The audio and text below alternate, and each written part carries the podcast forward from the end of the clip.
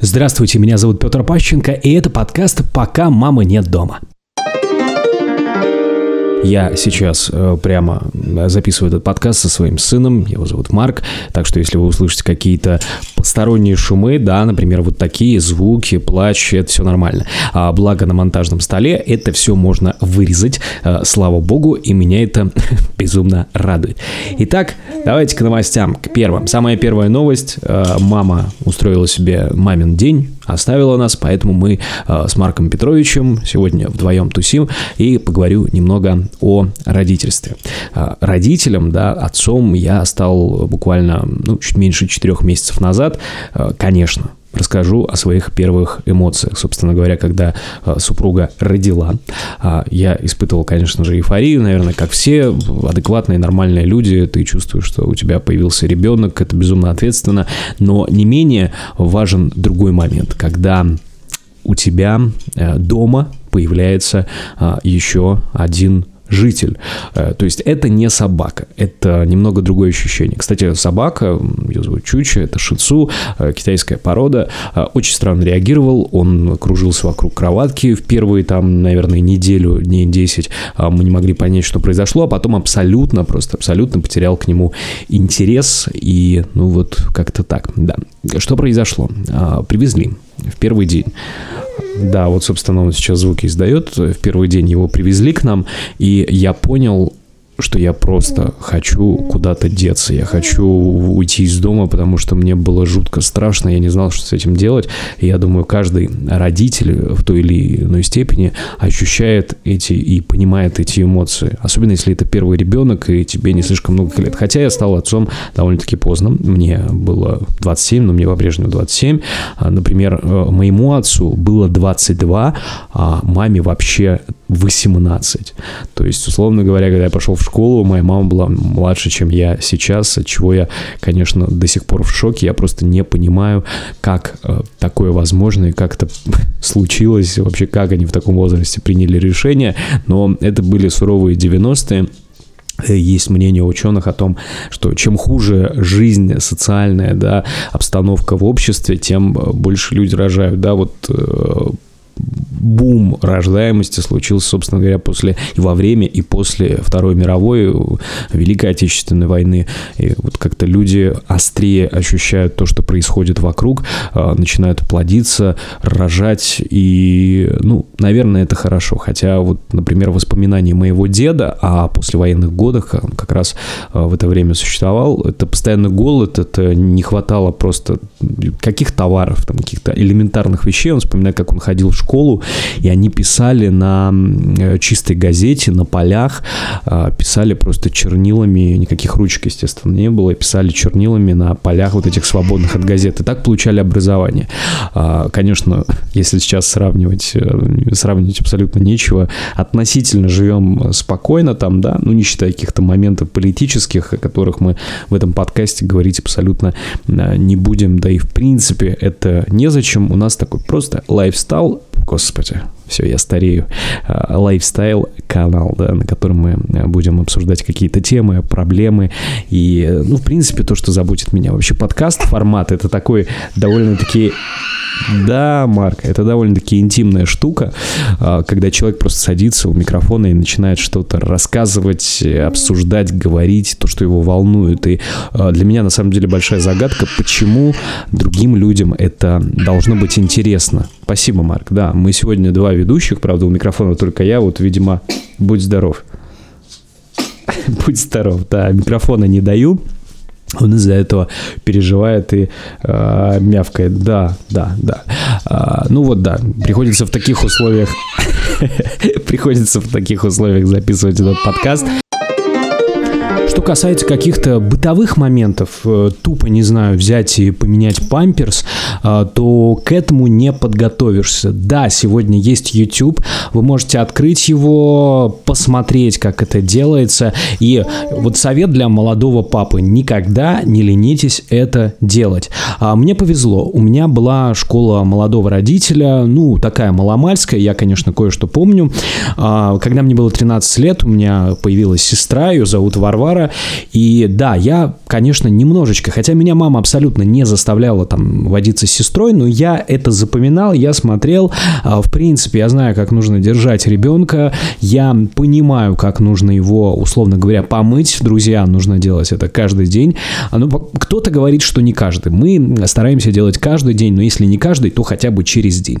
А, и вот с этими бытовыми, бытовыми моментами нужно будет э, жить, нужно будет э, так или иначе с этим сталкиваться. Если вы мужик, то не думайте, что вот вы весь день на работе, и вас это не затронет ни разу. Конечно, затронет. Вы так или иначе останетесь в выходной день с ребенком, а маме нужно будет отъехать в магазин или посидеть с подружками. А я все-таки советую маму нужно отпускать, чтобы климат дома был а, приемлемый, потому что нервная жена, женщина а, страшнее быть ничего не может, и, конечно же, ей тоже нужно отдыхать. А вот когда останетесь на весь день с ребенком, наедине, тогда поймете, собственно, о чем я говорю. Это не просто, действительно. Э, в четырех стенах условно сидеть в течение суток – это пытка. Все равно мы ходим на работу, мужчины ходят на работу, мы общаемся, общаемся в том числе с, противопо- с противоположным полом, и это э, безумно важная вещь.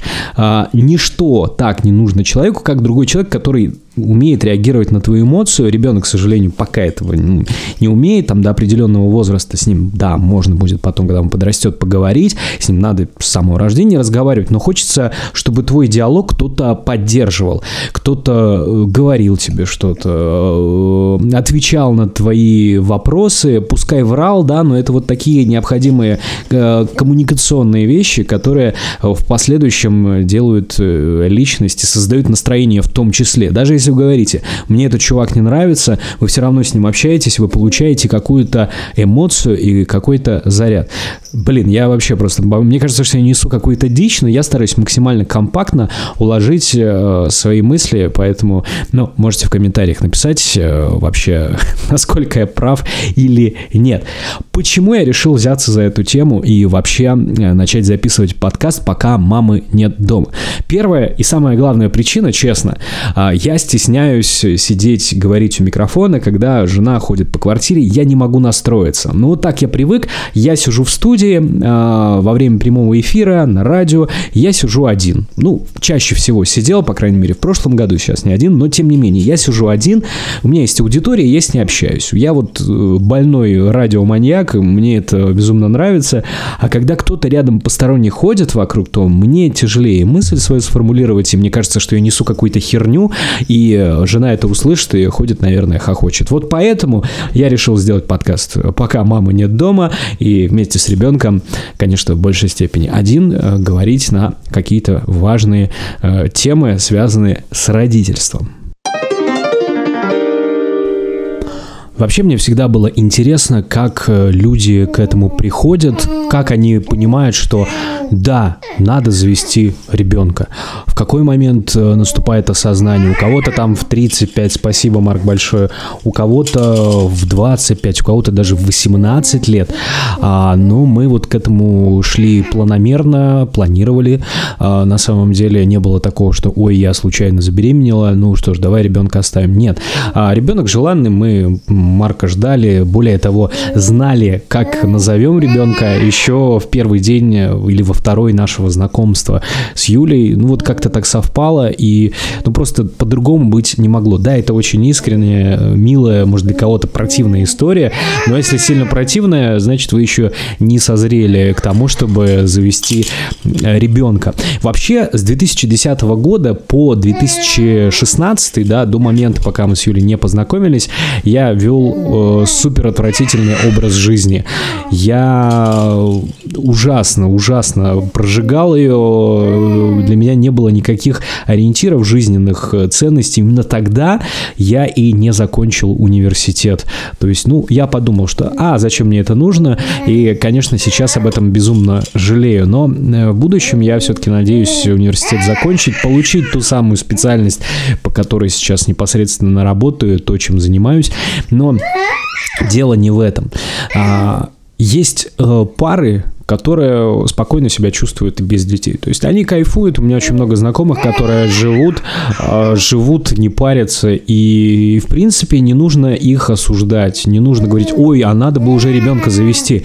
Нет, из-под палки это не делается. Ты должен, должен внутренне почувствовать э, какое-то стремление, что ли, к этому. Но это совсем неправильно, когда особенно родственники начинают вокруг давить и говорить, вот, надо бы уже заводить детей, да что вы, да время уходит. Э, да, чисто с медицинской точки зрения у женщины есть определенный возраст, когда бы это сделать лучше всего.